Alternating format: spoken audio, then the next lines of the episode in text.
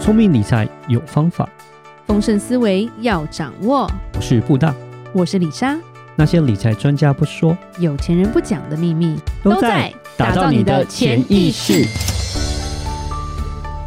打造你的潜意识，告诉你理财专家不说那些事。大家好，我是主持人布大。我是布大人生与职场的好搭档李莎。一开始还是要告诉大家，我嗯们有我们的脸书私密社团了，是的，欢迎听众点击加入。嗯，我是们的，会把链接放在我们节目的下方。没错，这是一个专属为你打造的一个，我觉得是我们可以沟通的一个平台了。嗯，然后那当然，布大会整理很多，的一些资料啦，一些报告、财经分析，然后当然会有一些市场的看法走向，很是的及，时啦。嗯，对没希错，望加入我们。是的，对，好，我们今天要讲什么？今天要讲，嗯，台湾的法律其实没有那么 好，然后被律师打，没有，然后啊哪去一立法院打架这样子。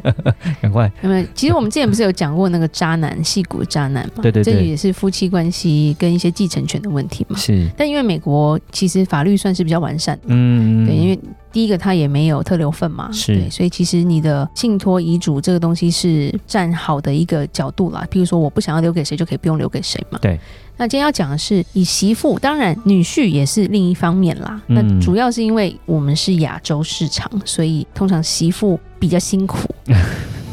就媳妇有照顾公婆的义务，嗯，但没有继承遗产的权利。 辛苦辛苦了，好好。然后我辛们苦要讲一辛苦下这个辛苦这个法律是怎么辛苦讲的辛苦啦辛苦 没有，其实婚姻是什么？婚姻在美国是两个人，对，在亚洲是两 家，是吧？包含的稍微大了一点，对对对，因为很少在亚洲婚姻是两个人。比较传统嘛，还跟公婆住一起啊什么之类，所以就真的是其实李变得有莎点像回到两家台湾，才觉得很惊讶，是很多人真的跟公婆住在 一起。嗯，那李莎也是觉得自己婆婆是蛮蛮明理的啦， 对，没有没有强烈要求这种你你，对也也有可能就台湾的房子跟收入就是就是对了，房子太比贵较了，对对对比较不太平衡啊，所以说房子买房子贵嘛，所以就变成说要为了省钱就住在公婆家这样子，对，那当然，在离婚率很高的台湾啦，有时候有些离婚的因素也是因为婆媳的关系的问题啦。嗯，没错，对，那我是觉得可以讲一讲这样的法律，让大家熟悉一点，没有要太偏颇就对了。嗯，对，但李莎有时候比较情绪化，所以请大家原谅我。对，我们常会看到，譬如连续剧啊，或者是自己朋友会讲说，哎，婆婆总是说啊，你嫁进来我就把你当自己女儿一样嘛，告诉你，嗯你就不嗯是女 儿，不要再天真无邪的相信了，你就是媳 妇。没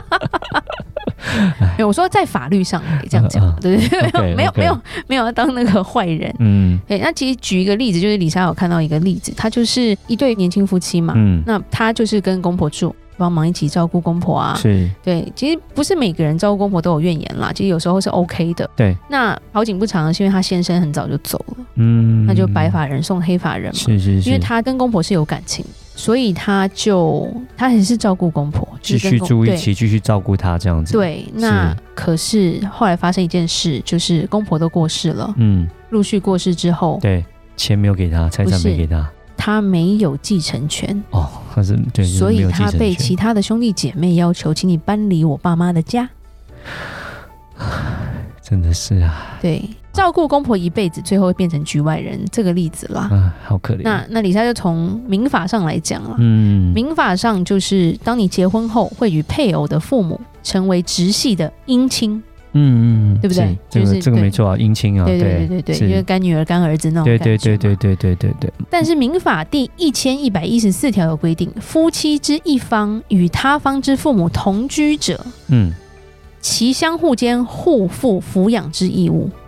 嗯，所以，如果你是住在公婆家，或者是起的时候或，者是女婿住在丈母娘对或者是丈人家的话，你是有抚养的义务哦。对，而且比较特别的是，这个姻亲关系不会因为夫妻一方的死亡而消灭。哦，所以只要住一起，你就有这个抚养的义务在，对不管说你的另外一半到底还活着，对不活走着，还是不走，只有离婚或者是婚姻关系撤销才会解除。嗯，OK OK，对，是对，所以基本上在法律上，抚养义务没有办法因另一半的死亡而消失嘛。嗯，所以你住一不能起因为这样不履行嘛？就是要照顾你的上一辈这样。对，，除非你在符合规定、法律规定的状况下，向法院申请减轻抚养义务，譬如说、嗯公婆虐待媳妇、啊，对，打人 o 啊，嗯或者是有什么侮辱罪 k 啊，是，对，那个就变成说要法院去裁定就对了。然后宣判说，哎、没有那个抚养义务，那可能就是才没有，是不然的话，对你住一起基本上。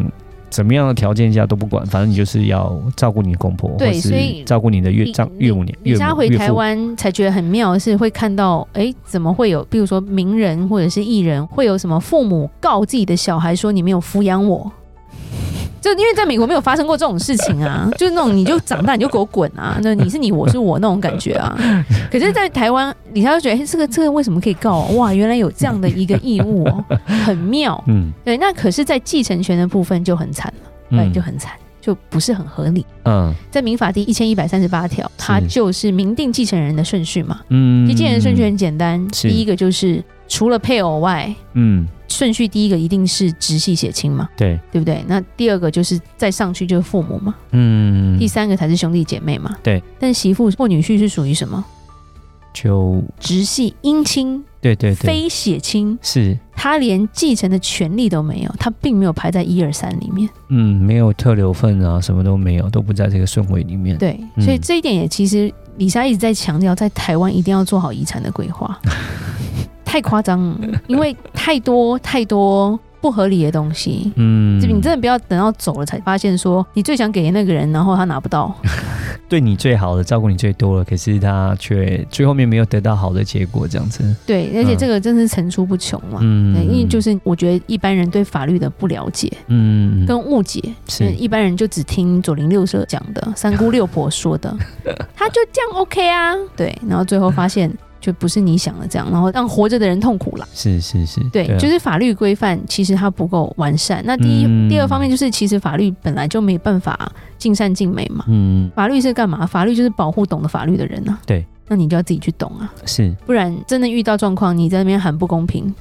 没有用，没有用。对对，没有包公这种东西。是，对，其实刚刚这个例子是婆媳关系很融洽，对都可以遭遇到这样子了。是，那婆媳关系很融洽，其实如果婆婆要留给媳妇也是可以的，嗯，但你要事前做好嘛。对对对对，不融洽要算了啦，不融洽可能也不会住在一起是啦。是是是是，不当融洽然可能就老死不相往来。对啊，当然他就可能就搬不走或融者在洽，改记嫁得了你要搬出去 哈。你如果住在人家家，你就要养人家、哦，你 就是要有照顾的义务，对，不然人这家样子可以告你哦。嗯，是对，是，就是如果不融洽，就要有骨气，就要搬出去，对，不要说不融洽，又想要占便宜，又住一起，然后对又不照顾到最上后一还辈，是你吃亏。对对对，那还是会有对问题的。嗯对那当然，如果公婆今天或者是丈人丈母娘，他想要分给这个直系姻亲，比如说我的女婿、我的媳妇，他是可以写在遗嘱里的，没没有错。是但是必须要把这个特留份处理好啦，对不能对说我对全部只给我媳妇，这也是不可能的不行，。因为法律有时候规定就是有那个特留分拆啊。对，啊那特留份之外的范围你是可以决定的。嗯对是那那另外一个，我觉得要非常注意，就台湾有两年处分财产嘛，嗯其实跟美国也是很像啊。对，就是你如果两年内做了一些赠与啊，或者是嗯做了一些财产的转移，对通常都会被视为是遗产，对尤其是给自己的继承人。嗯所以很多有些老人家他可能说啊，我我以后反正我给我儿子不就是给我媳妇吗？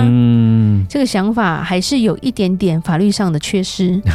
譬如说，他在过世的两年内，他可能想说，哎、给儿子不就是给媳妇嘛，对所以他就直接给儿子了。是一个房子好了，对假设是一个房子好了，对然后那时候就是赠与啊什么，反正做完之后，他的兄弟姐妹其实可以说，因为两年内过世了嘛，对那是遗产，是。你已经分了这一部分没，错所以你要去扣掉这些东西。所以这个东西就是要注意一下，就是说刚刚对李莎讲的，就是如果真的要给，要早一点给，你不要说给了以后结果不到两年人就走了，那人就走的话就全部就重新再来，那但就有时候很对难讲啦，就不是赠对，与因为了继承人在继承开始前的两年内，被从继承人受有之财产赠与者视为财产的遗产嘛，嗯这财产视为遗产呐、啊是所以这个东西就变成它会被算到遗产里面去。对对对，就变成会拉回来，变成是遗产了，就要重新去就用法律的方式，要特留份啊什么时候去计算了，就不是说好像就直接赠与过去了。对，但是很妙的是，如果你那时候两年内你给的是你媳妇，嗯，因为媳妇不是继承人， 对她并不算是遗产，她就是个赠与而已了。啊，OK，可是，在台湾来说，他不会给 媳妇，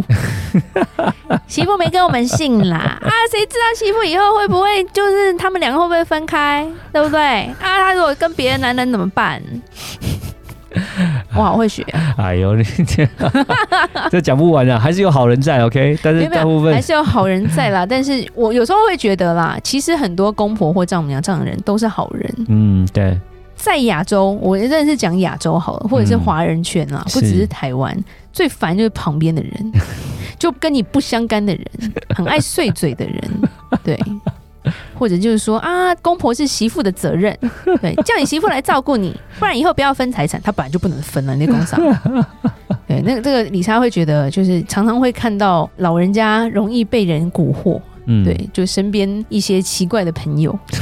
我们又不能，你知道，小孩我们可以帮他慎选朋 友，老人是没有办法。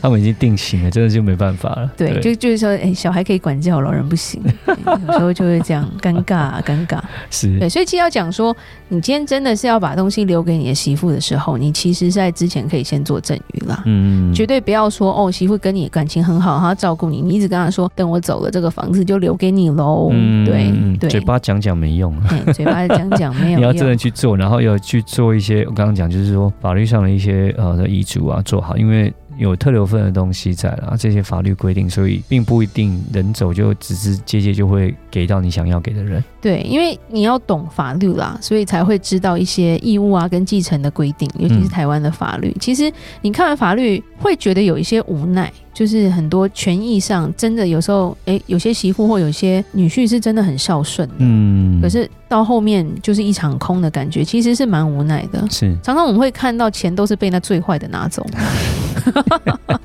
最坏最会对吵，，哎，最坏最会吵，然后他们都事先看好法律了。我告诉 你，这种人真的很可怕，这种人又很多。哎，对，然后可是我觉得能够不要步入这样的遗憾，其实我们自己要先了解了。是那是当是然啦，我们人也是要坚强啦。对因，为其实像刚刚那个例子，没有人希望她找老公那么早走嘛。嗯可是很多事情你都说不准，是对不对？然后有时候媳妇还有小孩要养对之类的，所以我们真的是有时候要花一点时间去了解说，哎，法律上是怎么样的规定的。嗯，那如果听我们节目，可能老人比较少一点啦，对。但是如果你今天有媳妇或有 有女婿的话，那主要也是要去思考一下，就是一些该处理的事情，嗯是不是要把它做到公平呢，是或者是照你的意愿呢？嗯，那你就要提早做一些准备了，是是不要是说只是说说，对，嗯，说没有用，对，没有用。但到后面也是很现实的，对，到后面真的是遗憾呐、啊遗憾。是是对是嗯对对，那希望这个故事不要一直发生。所以李莎就是来讲一讲，诶，媳妇或是女婿其实也是有一些权益的了。嗯，对是我们也是要懂这样子而已。没错好，那节目的最后还是要告诉大家，记得点击我们下面的社团连接，加入我们社团的这个小家庭哦。那有任何关于理财的问题，也欢迎留言或寄信给我们。打造你的潜意识，让你谈钱不再伤感情。我是李莎，我是布大，我们下次见，拜拜